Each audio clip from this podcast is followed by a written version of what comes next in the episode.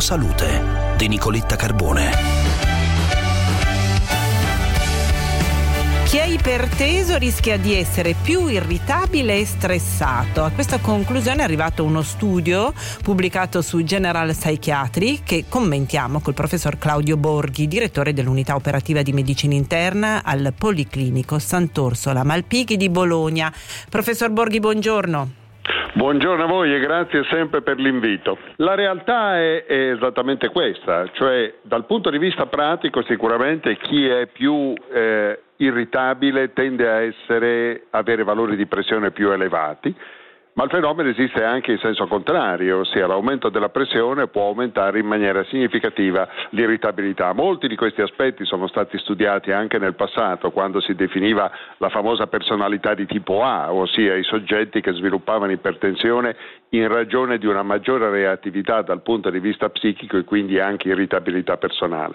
Fondamentalmente è probabile che i due fenomeni si influenzino reciprocamente e che quindi irritabilità in senso lato e pressione arteriale arteriosa siano due condizioni che tra di loro non vanno molto d'accordo. Quindi, professor Borghi, una migliore gestione dello stress potrebbe migliorare il quadro della nostra pressione?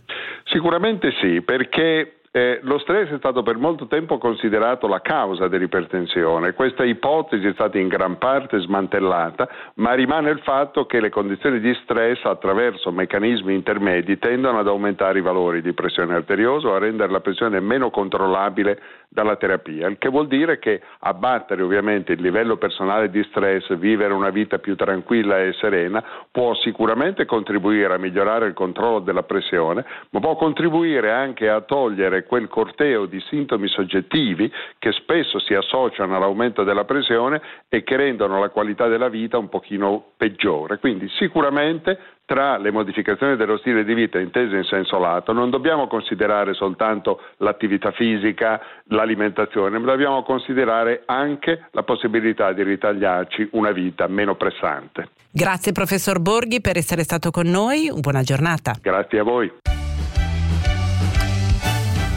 Bene, vi lascio a Melog, a Gianluca Nicoletti, vi auguro come sempre un buon ascolto e vi ricordo che sulla pagina Facebook di Obiettivo Salute è disponibile la nostra video intervista, oggi dedicata ad Alessandro eh, che è in partenza per la 125 miglia per un respiro, un viaggio di sensibilizzazione sulla fibrosi cistica in kayak dalla Corsica alla Toscana. Vi auguro una buona giornata e vi aspetto un saluto da Nicoletta.